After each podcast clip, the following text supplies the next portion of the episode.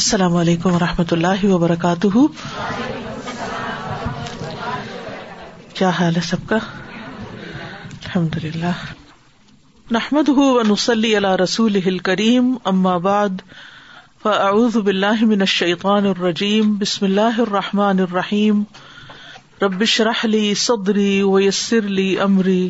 وحل العقدم السانی یفق قولی قل هل يستوي الذين يعلمون والذين لا يعلمون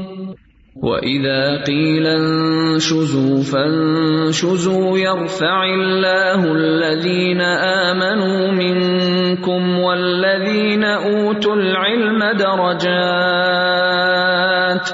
والله بما تعملون خبير لین امنو سو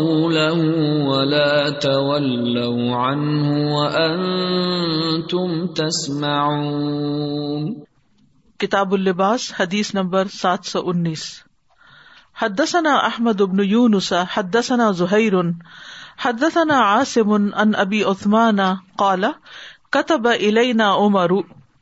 ابو عثمان کہتے ہیں کہ ہماری طرف عمر رضی اللہ عنہ نے لکھ بھیجا ونہ نبی ادر بی جانا اور ہم آزر بائی جان میں تھے ان نبی صلی اللہ علیہ وسلم کے نبی صلی اللہ علیہ وسلم نے نہا ان لب سل حریری ریشم پہننے سے منع فرمایا ہے اللہ ہا کدا مگر اتنا وصف لنا النبی صلی اللہ علیہ وسلم اسبائی ہی اور نبی صلی اللہ علیہ وسلم نے ہمارے سامنے اپنی دو اگلیاں ملا کے دکھائی ورفا زہیر الوسطی سبابا اور زہیر نے اپنی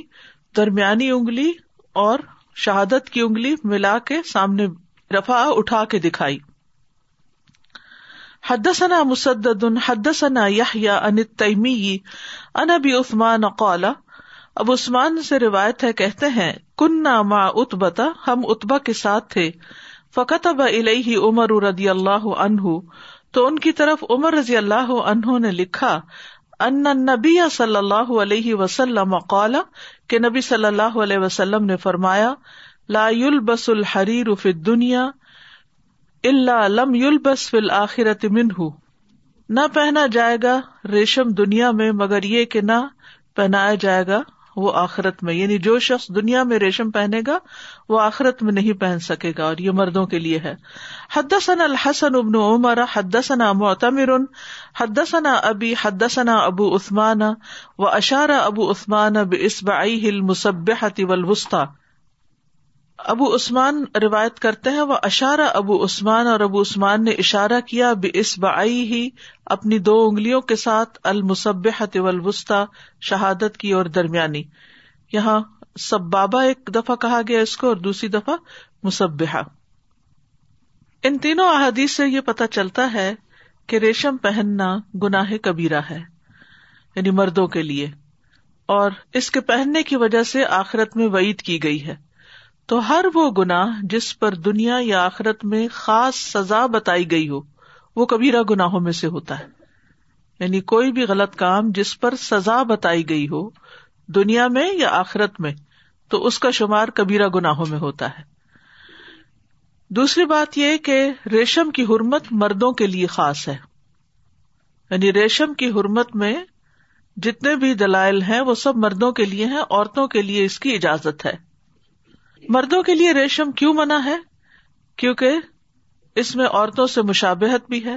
اصراف بھی ہے فخر بھی ہے اور ریشم چونکہ نرم و نازک ہوتا ہے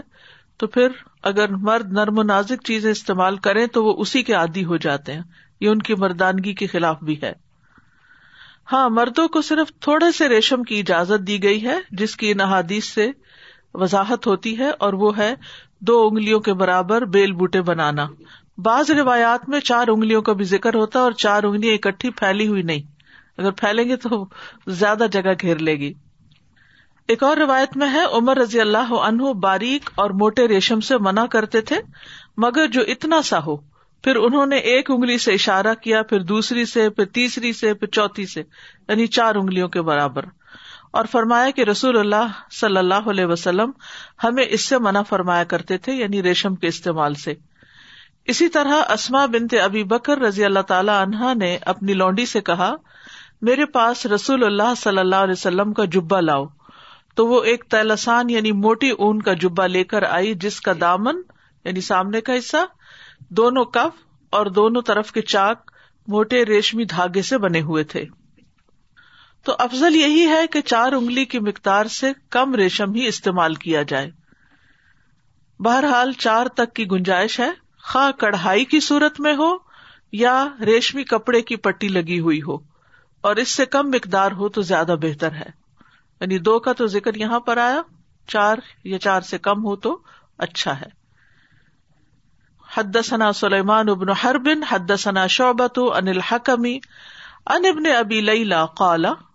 ابن ابی لیلا کہتے ہیں کا نہ مدا مدائن حضیف بن یمان مدائن کے علاقے میں تھے فسط کا تو آپ نے پانی مانگا تو ایک کسان پانی لے کر آیا فی ان بنفت چاندی کے برتن میں فرما ہو بھی تو آپ نے اس برتن کو پھینک دیا وقال انی لم ارمی اور کہنے لگے کہ میں نے اس کو نہیں پھینکا اللہ انی نہ ہوں مگر یہ کہ میں اس کو منع کر چکا ہوں فلم ینتہی تو یہ باز نہیں آیا یعنی اس کو زبانی سمجھا چکا ہوں اور آخر کار مجھے اب اس کو پھینکنا ہی پڑا ہے قال رسول اللہ صلی اللہ علیہ وسلم رسول اللہ صلی اللہ علیہ وسلم نے فرمایا الذهب والفضة والحرير والديباج هي لهم في الدنيا ولكم في الآخرة سونا اور چاندی اور ریشم اور دیباج دیبا یہ ان کے لیے دنیا میں ہے اور تمہارے لیے آخرت میں حریر خالص ریشم کے لیے آتا ہے پیور سلک اور دیباج وہ ریشم جس میں کچھ ملاوٹ کی گئی ہو کبھی اون کی ملاوٹ کی جاتی ہے کبھی روئی کی کی جاتی ہے تو اگر مکسڈ ہو تو اس کی اجازت ہے لیکن خالص ریشم اگر ہو تو اس کا حکم وہی ہے جو پیچھے احادیث میں گزر گیا تو آپ دیکھ رہے ہیں کہ بہت ساری احادیث میں ریشم کے استعمال سے منع کیا گیا ہے اصل بات یہ ہے کہ مومن کے لیے جو یہاں وجہ بتائی گئی ہے وہ کیا ہی الحم فی دنیا والا کم الآخرہ مومن دنیا میں ایک مشقت بھری زندگی بسر کرتا ہے ناز و نعم میں نہیں پلتا کیونکہ اسے دنیا میں رہ کر محنت کرنی ہے اپنی آخرت کے لیے پھر اسی طرح یہ ہے کہ یہاں سے بھی مردوں کے لیے جو پیچھے احادیث سے پتہ چلتا ہے وہ زیادہ سے زیادہ ریشم کی مقدار مقرر کر دی گئی اس حدیث میں دہکان کا لفظ آیا ہے دہکان جو ہے یہ دہکان بھی پڑا جاتا ہے اور دہکان کان بھی پڑا جاتا ہے یہ کسانوں کے لیڈر کو کہتے ہیں اسی طرح چاندی کے برتن کا جواز ملتا ہے کہ اگر کسی نے چاندی سے کوئی برتن ڈھال لیا اس کو محفوظ کرنے کے لیے تو وہ برتن آپ رکھ سکتے ہیں لیکن اس کو استعمال نہیں کر سکتے کیونکہ آپ صلی اللہ علیہ وسلم نے برتن کا رد نہیں کیا بلکہ چاندی کے برتن میں پلانے کا کیا ہے ہے ٹھیک اس حدیث سے بھی پتہ چلتا ہے کہ صحابہ کرام جو تھے وہ سنت نبوی صلی اللہ علیہ وسلم کی پیروی میں بہت پرعزم تھے اور اس پر کسی صورت میں کمپرومائز نہیں کرتے تھے پھر اس حدیث سے بھی پتہ چلتا ہے کہ اگر کوئی فیل قابل ملامت ہو تو اس پر ازر پیش کیا جا سکتا ہے اب برتن کا پھینکنا جو ہے یہ قابل ملامت عمل ہے لیکن اس کی انہوں نے توجیح بیان کی کہ یہ نوبت کیوں آئی ہے اور ایسا کرنے کی ضرورت کیوں پیش ہوئی تو اگر کوئی ایسا کام آپ کرنا چاہیں یا کر چکے ہوں جو لوگوں کی نظر میں قابل ملامت ہو تو اس کی وضاحت کر دینی چاہیے کہ آپ نے وہ کام کیوں کیا ہے مثلاً آپ نے اپنے بچے کے ساتھ کوئی سخت رویہ اختیار کیا یا ناراضگی کا رویہ اختیار کیا تو کوئی آپ کو آ کے کہتا ہے کہ آپ کیوں ناراض ہے اپنے بچے سے تو آپ اس کو بتا سکتے ہیں کہ اس کی اس اور اس حرکت کی وجہ سے میں ناراض ہوں تاکہ اس کو میں ڈسپلن کر سکوں اس کو سبق سکھا سکوں میں اس کو بہت دفعہ سمجھا چکی ہوں پیار سے وہ نہیں مانتا تو اس لیے مجھے سختی کرنی پڑ رہی ہے کیونکہ سختی پسندیدہ نہیں ہے لیکن بعض کیسز میں ضرورت اس کی پڑ جاتی پھر جہاں ضرورت ہو اور آپ اس کو استعمال کر رہے ہوں تو پھر وہاں اس کی وضاحت کرنی ضروری ہے پھر اسی طرح یہ ہے کہ اگر کسی کو آپ کے کسی فیل سے بدگمانی ہو رہی ہو یا بدگمانی پیدا ہو سکتی ہو تو اس کو بھی ایکسپلین کر دینا چاہیے جیسے نبی صلی اللہ علیہ وسلم اعتکاف کی حالت میں تھے تو حضرت صفیہ جو آپ کی زوجہ محترمہ تھی وہ آپ سے ملاقات کے لیے آئیں اور آپ سے کوئی بات کر رہی تھی تو پاس سے دو انصاری گزرے تو آپ صلی اللہ علیہ وسلم نے فرمائی یہ میری بیوی ہیں تو انہوں نے کہا اللہ کے رسول ہم آپ پر تو کچھ شک ہی نہیں کر سکتے تو نے کہا کہ نہیں شیطان جو ہے وہ انسان کی رگوں میں خون کی طرح گردش کرتا ہے تو مجھے خطرہ محسوس ہوا کہ کہیں وہ تم دونوں کے دلوں میں میرے بارے میں کوئی چیز نہ ڈال دے اور وہ اللہ کے رسول تھے تو اس لیے انسان کو شبہات والی جگہ سے بچنا بھی چاہیے لیکن اگر کوئی ایسی چیز ہو کہ جس میں دوسرے لوگ اس کو محسوس کر رہے ہوں تو ان کو واضح کر دینا چاہیے کہ آپ نے کوئی کام کیوں کیا کیونکہ وضاحت کی حکمت یہ ہے کہ اس سے دوسرے لوگوں کا ایمان بھی بچتا ہے اور اپنی جو عزت ہے وہ بھی محفوظ رہتی ہے کیونکہ سب لوگ اچھی نیت نہیں رکھتے ہوتے سب لوگ آپ کے بارے میں پازیٹو نہیں سوچتے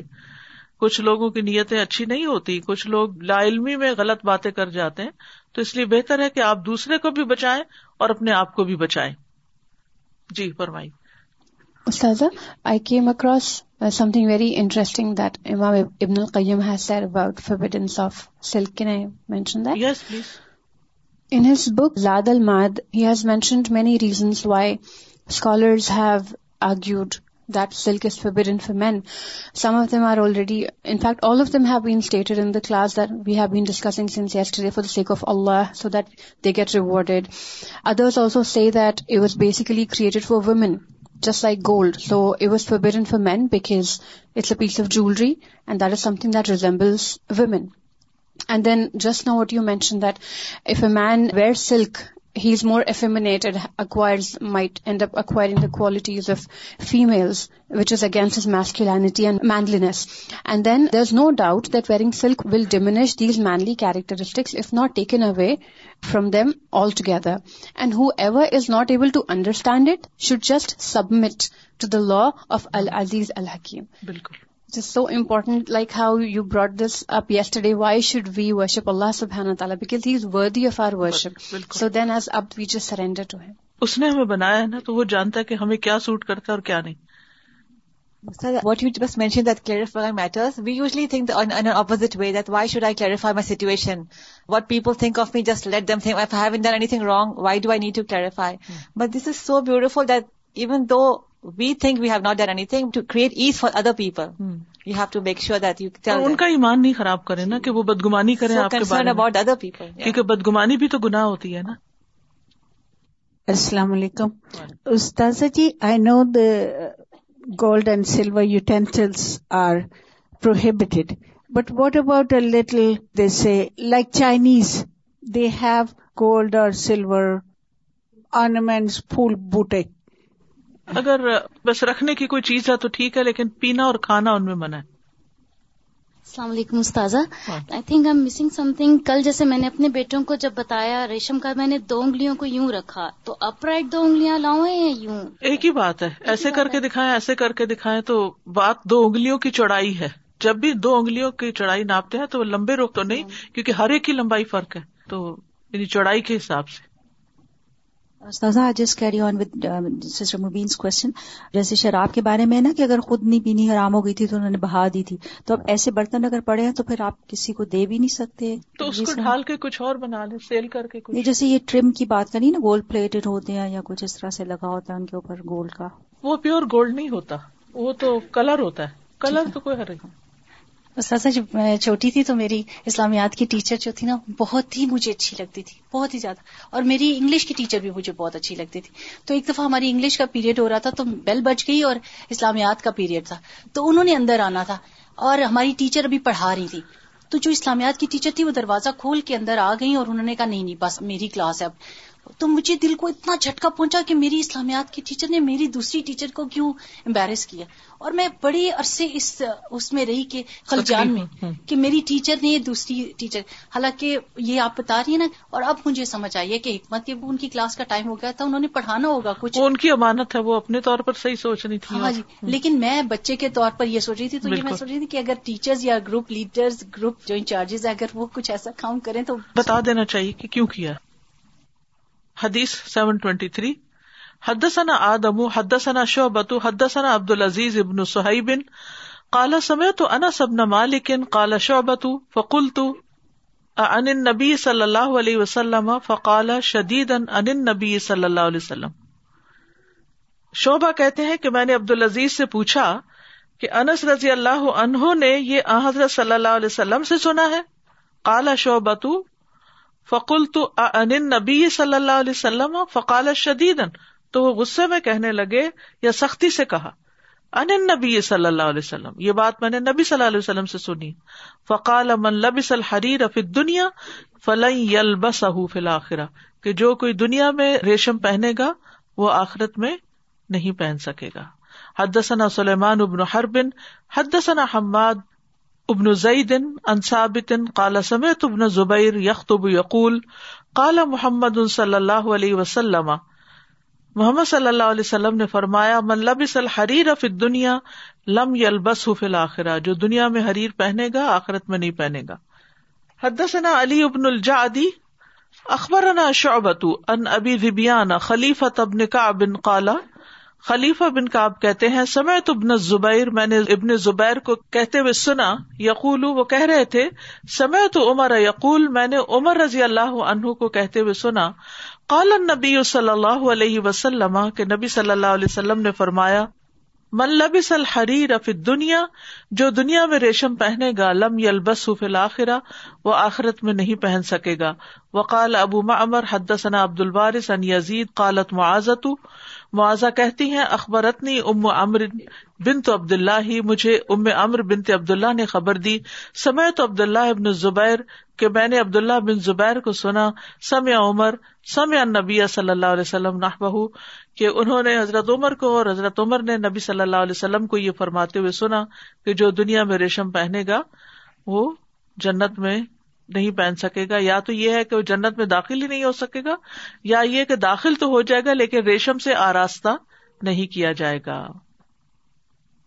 حدثنا محمد ابن بشار حدثنا عثمان ابن عمر حدثنا علی ابن المبارک ان یاہی ابن ابی کثیر ان عمران ابن حتان قالا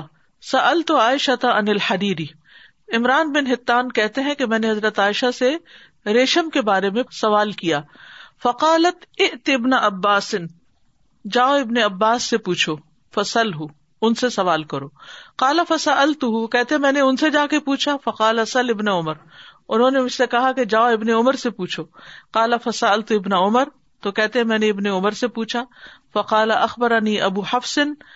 تو وہ کہتے ہیں عبد اللہ بن کہ مجھے ابو حفظ یعنی عمر ابن الخطاب رضی اللہ عنہ نے خبر دی ان رسول اللہ صلی اللہ علیہ وسلم قال کالا کہ رسول اللہ صلی اللہ علیہ وسلم نے فرمایا انسولحری رفت دنیا کہ بے شک پہنتا ہے ریشم کو دنیا میں ملا خلا کا لہو فی الآخرہ جس کا آخرت میں کوئی حصہ نہیں فقل تو صدقہ تو میں نے کہا کہ سچ فرمایا ابو حفص اللہ رسول اللہ صلی اللہ علیہ وسلم اور ابو حفص یعنی عمر رضی اللہ عنہ نے رسول اللہ صلی اللہ علیہ وسلم پر جھوٹ نہیں باندھا وقال عبد اللہ ابن رجا ان عبداللہ بن رجا کہتے ہیں حدثنا حرب ہر بن انہیا حد عمران و قصل حدیث دوسری روایت میں بھی یہ بات آئی ہے تو یہاں ریشم سے مراد وہ ریشا ہے جسے ریشم کا کیڑا تیار کرتا ہے اور جس سے ریشمی لباس بنتا ہے مصنوعی ریشم منع نہیں ہے ٹھیک ہے یعنی کون سا ریشم منع ہے جسے ریشم کا کیڑا تیار کرتا ہے پیور نیچرل آرگینک ریشم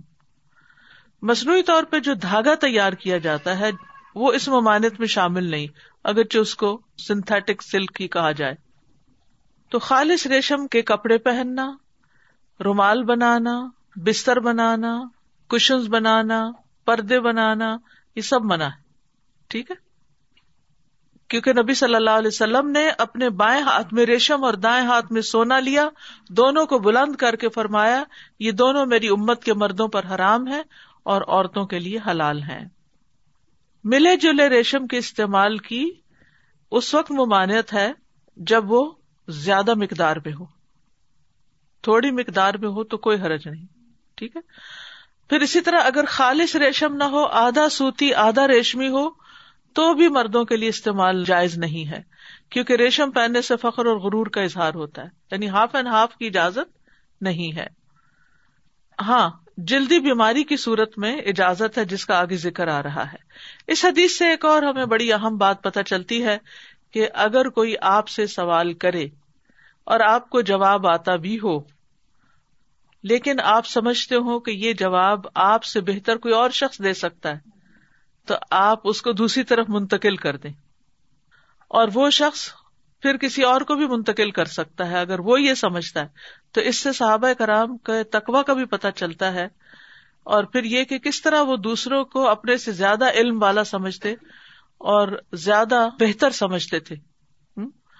ہم سے تو بعض اوقات کوئی پوچھتا نہیں پھر بھی ہم اپنی رائے دینا لازمی سمجھتے اور اس کا مظاہرہ اکثر ایسا ہوتا ہے جیسے کلاسز میں یا درس کی محفلوں میں جب لوگ سوال کرتے ہیں کیو اینڈ اے سیشن شروع ہوتا ہے تو اسکالر سے جواب لینے کی بجائے آڈینس خود ہی ایک دوسرے کو جواب دینے لگتے ہیں اپنے گزشتہ علم کی روشنی میں ہاں، جو انہوں نے ادھر ادھر سے سنا ہوتا ہے تو اس معاملے میں عقل مندی کا ثبوت دینا چاہیے اگر ہمیں پتا ہو کہ ہم سے زیادہ کسی کا علم ہے تو پہلے اس کی بات سن لینی چاہیے پھر اس کے بعد اگر سمجھے کہ اس کے علم میں کوئی کمی ہے یا آپ کے پاس اس سے علم زیادہ ہے تو پھر آپ سوال کی شکل میں پوچھ سکتے ہیں ٹھیک ہے پھر اسی طرح یہ ہے کہ اگر کوئی شخص فتوا دینے کا اہل نہ ہو تو اس کو تو بالکل بھی اپنے بات سے کچھ نہیں کہنا چاہیے پھر اسی طرح فتویٰ پوچھنے والے کو مشقت میں نہیں ڈالنا چاہیے یعنی فتوا پوچھنے والے کو کسی مشکل میں نہیں ڈالنا چاہیے کہ وہ بےچارا ایک کے پاس جاتا ہے وہ کہتا ہے مجھے نہیں پتا دوسرے کے پاس جاتا ہے تیسرے کے پاس اور کوئی بھی اس کو جواب دینے کو تیار نہیں ہے تو اس معاملے میں بھی اعتدال ہونا چاہیے جو سوال ہی آیا ہے اگر آپ سیٹسفیکٹری جواب دے سکتے ہیں تو آپ دے دیں ورنہ آپ اس کو گھماتے پھراتے رہیں گے ادھر جاؤ ادھر جاؤ تو ہو سکتا ہے کہ وہ ہمت ہی ہار بیٹھے ٹھیک پھر اسی طرح یہ نہیں کہ وہ آپ کے قریب ہے اور آپ اس کو کسی دور والے کے پاس بھیج رہے ہوں پھر اسی طرح یہ ہے کہ کبھی انسان مصروف بھی ہوتا ہے جو ایک مفتی ہوتا ہے تو اس صورت میں وہ اس ڈر سے کہ تاخیر ہو جائے گی جواب میں بہتر ہے اس کو کسی اور کے پاس بھیج دیا جائے تو وہ بھی اس کو کر سکتا ہے لیکن اس کے پاس بھیجا جائے جو جواب دینے کی اہلیت رکھتا ہو just make sure silk is less other okay but if it blended with another material like cotton اور پیور ہے تو پیور نہیں because there are you know sweater for men which are you for example seventy five percent silk or fifty percent silk not okay not okay لیکن یہ check کر لینا چاہیے کہ کون سا سلک پیور سلک یا نہیں کیونکہ لکھا ہوتا ہے نا پیور وول تو ایسے ہی پیور سلک بھی لکھا ہوگا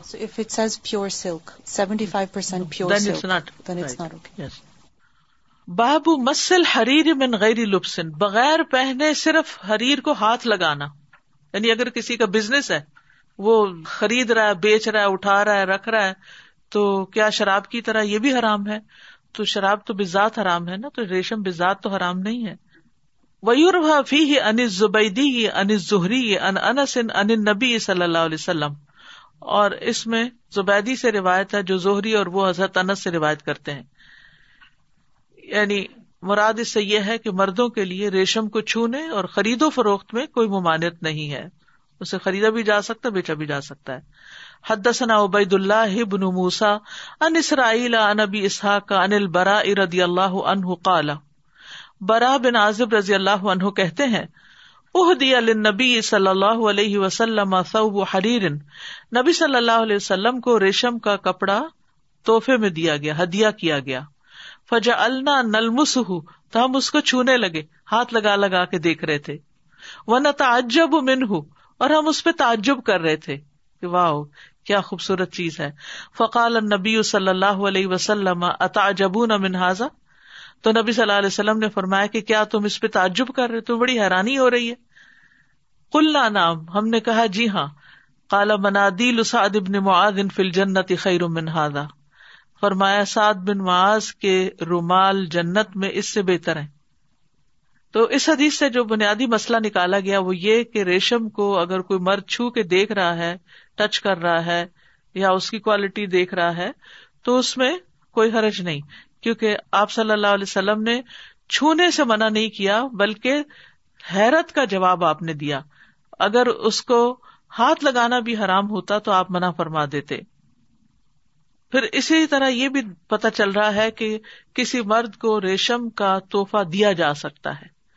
لیکن ضروری نہیں کہ وہ خود پہنے اس کو آگے دے دینا چاہیے یعنی خواتین کو دے دینا چاہیے سالم بن بن عمر اپنے والد سے روایت کرتے ہیں وہ کہتے ہیں کہ نبی صلی اللہ علیہ وسلم نے حضرت عمر کو ایک ریشمی جوڑا اناج فرمایا پھر آپ نے انہیں وہ پہنے ہوئے دیکھا تو فرمایا میں نے یہ تمہارے پاس اس لیے نہیں بھیجا تھا کہ تم خود اسے پہن لو اسے تو وہ شخص پہنتا جس کا آخرت میں کوئی حصہ نہیں میں نے صرف اس لیے بھیجا تھا کہ تم اس سے فائدہ اٹھاؤ یعنی اسے فروخت کر کے اپنی کوئی غرض پوری کر لو یعنی اسے بیچ کے اس سے کچھ اور لے لو اور ایک اور روایت میں آتا ہے کہ حضرت عمر بن خطاب نے اس جوڑے کو اپنے مشرق فرینڈ کو جو مکے میں تھا اس کو تحفے میں بیچ دیا تو اس سے یہ پتا چلتا ہے کہ اگر کوئی چیز آپ کے لیے حلال نہیں ہے اور کوئی نان مسلم اس کو استعمال کرتا ہے تو اس کو آگے دیا جا سکتا ہے ایکسپٹ فار لکر پھر اسی طرح یہ ہے کہ جنتی لباس جو ہے وہ دنیا کے مقابلے میں بہت ہی زیادہ اچھا ہے رسول اللہ صلی اللہ علیہ وسلم نے صرف رومال کا ذکر کیا کیونکہ رومال تو ایک جیسے ٹیشو پیپر ہوتا ہے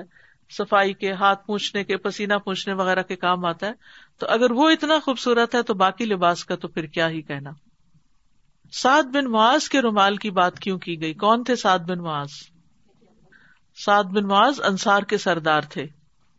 اسی لیے خاص طور پر آپ نے ان کے رومالوں کا ذکر کیا کہ سب جانتے تھے ان کو ٹھیک ہے اگر وہ کسی عام انسان کے رومال کا ذکر کرتے تو وہ اتنی قابل توجہ بات نہ ہوتی بہترین شخص تھے سعد بن معاذ ابو سعید کہتے ہیں کہ بنو قریضہ نے جب سعد بن معاذ کا فیصلہ قبول کر لینے پر اتفاق کیا تو نبی صلی اللہ علیہ وسلم نے حضرت سعد کو بلوایا وہ ایک سفید گدھے پہ سوار ہو کے آئے تو آپ نے فرمایا اپنے سردار کی طرف یا اپنے بہترین شخص کی طرف بڑھو وہ آئے حتیٰ کہ رسول اللہ صلی اللہ علیہ وسلم کے پاس بیٹھ گئے یعنی کھڑے ہو جاؤ اور جا کر ان کا استقبال کرو ان کو لے کر آؤ ٹھیک ہے ان کا گھرانہ انصار کا بہترین گھرانہ تھا رسول اللہ صلی اللہ علیہ وسلم نے فرمایا کیا میں تمہیں انصار کے سب سے بہترین گھرانے کی خبر نہ دوں لوگوں نے ارض کیا کیوں نہیں یا رسول اللہ آپ نے فرمایا بنو عبد الشل کے لوگ جو سعد بن واز رضی اللہ عنہ کا قبیلہ تھا غزب احزاب میں ان کا فیصلہ اللہ کے فیصلے کے موافق ہوا نبی صلی اللہ علیہ وسلم نے ان کی بیماری میں ان کو اپنے قریب رکھا مسجد کے باہر خیمہ لگوایا حضرت رفیدہ ان کی تیمارداری کرتی تھی اور آپ صبح شام ان کی عیادت کرتے تھے نبی صلی اللہ علیہ وسلم نے اپنے ہاتھ سے ان کا علاج کیا تھا جاب رضی اللہ عنہ کہتے کہ سعد بن معاذ کے بازو کی رگ میں تیر لگا تو نبی صلی اللہ علیہ وسلم اپنے ہاتھ کے ساتھ تیر کے پھل سے اس کو داغنے لگے پھر ان کا ہاتھ سوج گیا تو آپ نے پھر دوبارہ اس کو داغ لگایا ان کی وفات پر خوشی سے ارش لرز اٹھا تھا رسول اللہ صلی اللہ علیہ وسلم نے فرمایا سعد بن مواز کی موت پر رب عزب اجلّہ خوش ہوئے تو ارش کاپ اٹھا جب سعد بن ماس کا جنازہ اٹھایا گیا تو منافقین کہنے لگے اس کا جنازہ کتنا ہلکا ہے یعنی انہوں نے خاص طور پر محسوس کیا اور اس وجہ سے ہلکا تھا کہ فرشتے ان کا جنازہ اٹھائے ہوئے تھے ستر ہزار فرشتے ان کے جنازے میں شریک ہوئے تھے یعنی اگر کوئی شخص نیک ہے اور انسانوں میں سے کم لوگ بھی اس کے جنازے میں ہیں تو اللہ سبحان و تعالیٰ اس کے لیے فرشتے مقرر کر سکتے لیکن اس کے لیے دنیا میں اللہ کی مرضی کے مطابق زندگی بسر کرنی پڑتی ہے اور کہتے کہ اس سے زیادہ بڑی تعداد اس سے پہلے کسی موقع پر زمین پہ نازل نہیں ہوئی تھی ان کی وفات پر آسمان کے دروازے کھلے تھے رسول اللہ صلی اللہ علیہ وسلم نے فرمایا یہ نیک آدمی یعنی سعد بن معاذ جس کے لیے آسمان کے دروازے کھولے گئے قبر اس پر تنگ کی گئی پھر ان پہ کشادہ کر دی گئی یعنی جب بندہ قبر میں جاتا ہے تو پہلے قبر اس کو بھیجتی ہے جیسے ماں گلے لگاتی ہے اور ٹائٹ ہگ کرتی ہے اسی طرح یعنی مشرق کافر کے لیے تو وہ سزا کے طور پر ہوتا ہے اور اس کی ہڈیاں ایک دوسرے کے اندر گس جاتی لیکن مومن کے لیے وہ ہلکا ٹائٹ کرتی ہے لیکن ان کے لیے بھی ٹائٹ ہوتی ہے تو ان کے جنتی ہونے کی بھی گواہی یہاں مل رہی ہے کہ ان کے جنت میں رومال ایسے ہیں تو ظاہر ہے وہ خود بھی تو وہیں ہوں گے نا تو ایک تو عام گواہی ہوتی ہے کسی کے جنتی ہونے کے بارے میں اور ایک ہوتی ہے خاص گواہی عام گواہی جیسے بشر المومنین مومنوں کو جنت کی بشارت دے دیجیے متقین محسنین وغیرہ کے لیے جنت ہے تو یہ تو ایک جنرل اسٹیٹمنٹ ہے تو انسان تقوا اور ایمان احسان وغیرہ کے لیے کوشش کرتا ہے اور ایک خاص گواہی ہوتی ہے کہ کسی مخصوص شخص مخصوص گروہ کے جنتی ہونے کا انسان دعوی کرے اس کا فیصلہ عام انسان نہیں کر سکتے اللہ کے رسول صلی اللہ علیہ وسلم تو وہی کے ذریعے بتا سکتے تھے کہ کون جنتی ہے کون نہیں لیکن اگر کوئی شخص جنگ میں بھی قتل ہو تو اس بارے میں بھی دو طرح کی گواہی ہوتی ہے ایک عام اور ایک خاص عام گواہی کیا ہے جو اللہ کے راستے میں مارا جائے وہ شہید ہے لیکن مخصوص گواہی کیا ہے کہ آپ کسی شخص کے بارے میں کہیں یہ تو شہید ہے کیونکہ یہ ایسے ہوا ہے تو ہم اس کو شہید مت کہیں کیونکہ اللہ ہی بہتر جانتا ہے کہ کون شہید ہے کون نہیں یعنی یہ بات یاد رکھنی چاہیے کیونکہ یہ غلطی بہت سے لوگ کرتے ہیں کہ فلاں شخص اس نے اتنا اچھا کام کیا وہ تو ہے ہی جنتی آپ کو نہیں پتا کہ کل وہ کیا کرے مرنے سے پہلے وہ کیا کرے اور اس نے اس کے ساتھ اور کون سی ایسی نیت کی خرابی وغیرہ کی ہو کہ وہ جنت تک پہنچ نہ سکے تو کسی کے بارے میں بھی بال یقین نہیں کہا جا سکتا کہ کون جنت میں جائے گا اور کون نہیں کسی طرح جہنم کے بارے میں بھی ابو اجفا کہتے ہیں کہ عمر بن خطاب نے کہا اور ایک نامناسب بات تم یہ کہتے ہو کہ جو شخص تمہاری ان جنگوں میں مارا جاتا ہے یا مر جاتا ہے تم کہتے ہو فلاں آدمی شہید ہوا یا شہادت کی موت مرا ہو سکتا ہے اس شخص نے اپنے جانور کی پشت یا اس کے پالان اور کاٹھی کو سونے یا چاندی سے لادا ہو اور اس کی نیت تجارت کی ہو اس لیے تم ایسے نہ کہو بلکہ تم اس طرح کہو جس طرح رسول اللہ صلی اللہ علیہ وسلم نے فرمایا تھا کہ جو شخص اللہ کے راستے میں مارا جائے یا فوت ہو جائے وہ جنت میں جائے گا یعنی جنرل بات کرو لیکن کسی کے بارے میں اسپیسیفکلی نہیں یعنی محتاط انداز میں گواہی دینی چاہیے یہ کہنا چاہیے ہمیں امید ہے کہ اللہ نے اس کو شہدا کا درجہ دیا ہوگا یہ نہیں کہہ سکتے ہمیں یقین ہے کہ وہ ضرور جنت میں گیا ہوگا یعنی ہم اپنے علم کی بنا پر کسی کے لیے جنت کی گواہی بال یقین نہیں دے سکتے امام بخاری نے اپنی صحیح میں لا یقول فلان شہید کے نام سے باپ باندھا ہے کہ یہ نہ کہو کہ فلاں شہید ہے یہ تو عام ہے کہ ہمارے جو جیسے ملک کے لیے بھی فوت ہو جاتا ہے ان کے نام کے ساتھ ہی لکھا جاتا ہے شہید نہیں کہہ سکتے کسی کو اور جیسے استاد وہ واقعہ نہیں تھا کہ وہ بندہ رسول کی خدمت کر رہا تھا تو اس کو تیر آ کے لگا تو وہ مر گیا تو سارے صحابہ نے کہا یہ شہید ہو گیا تو رسول نے فرمایا نہیں میں اس کے سر پر ایک آگ کی چادر دیکھتا ہوں آپ دیکھیے کہ کسی بھی صحابی کے نام کے ساتھ شہید کبھی پڑھا آپ نے کتنے صحابہ شہید ہوئے ہیں کبھی تاریخ میں کسی کتاب میں ان کے نام کے ساتھ شہید کا لفظ نہیں لکھا ہوا اور ہم ہر دوسرے بندے کے ساتھ شہید لکھ دیتے ہیں کیونکہ اللہ ہی بہتر جانتا ہے کہ کون کس نیت پہ مرا کس حال میں اور کس انجام کو پہنچا لا ادری ما یو فالو بی ولا بکم So I was noticing how you know there is a lot of mention of akhirah prohibition of خرید دیٹ اویئر ناٹ ویئر آخر ہاؤ امپورٹنس ٹو انڈرسٹینڈ دار المل از دار المل لائک وز امفرسائز دار المل از دار المل اینڈ دار جزا از دار الزا سرلیٹ seeing about پیپلٹلی what try no give them like a جزا here from our and where we can give that کاف جزا wait Allah will give to people it so important to have the clear real concept of آخرا the true concept and it's a reality and you know in سورت الفاتحہ we recite so of and right مالک یوم الدین یوم الدین we reiterated we see this repeatedly but do really believe مالک یوم الدین he is the only one has authority that day and so if we really were convinced about this you know بل آخرت ہوم یوقین if we had یقین then all of our actions will become reformed بالکل ولمل کو یوم السلام علیکم استاذہ یہ آپ نے سلک کے رومال کا کہا کہ نہیں یوز کریں تو آگے دے دیں اسی طرح کیا فوڈ کے لیے بھی ہوتا ہے بیکاز ہمارے کمیونٹی فریج کے لیے اسٹار بکس سے ہمیں ڈونیشنس ملتے ہیں اس میں سم ٹائمز پورک کی چیزیں بھی ہوتی ہیں سم ٹائمز بیف کی ہوتی ہیں جو نان زبیہ ہوتا ہے تو ہم یوزلی اس کو پھینک دیتے ہیں کہ ہم خود نہیں کھاتے تو ہم بتا دینا چاہیے کہ یہ نہ دیں ہم کھاتے ہی نہیں ہے تاکہ نہ لینے کا وہ ہو اور نہ ہی اس کو ضائع کرنے کا کیونکہ اگر ان کو بتائیں گے تو وہ خود بھی کانشیس ہو جائیں گے یہاں تو کمیونیکیٹ کرنا کچھ مشکل نہیں I think this hadith is very beautiful, um, and just looking at how the Prophet sallallahu alaihi wasallam took this as a teaching moment for the companions and to give them kind of like a tangible way to imagine Jannah sometimes. So, for example, even with kids, um, if they're really enjoying something, like they really like this ice cream they're eating, that's a teaching moment for you to be like, man, you really like that ice cream, right? Imagine in Jannah how much ice cream you're going to have. And to make them feel a connection with Jannah, because so often as you grow up, it just becomes more and more abstract. And when people describe Jannah, then it doesn't mean anything to us. was. So the training starts from the very beginning as a kid that you just teach them to love Jannah and to want it and to really encourage that imagination behind them. But the Prophet Sallallahu even with adults, was showing them, look, feel this and see, and Jannah, inshallah, you'll also get this. ہم بار بار پڑھتے ہیں لیکن اس سے یہ کسی angle سے کبھی کسی اینگل سے زندگی آسان ہو جاتی ہے یعنی اگر آپ اس طرح سے دلائل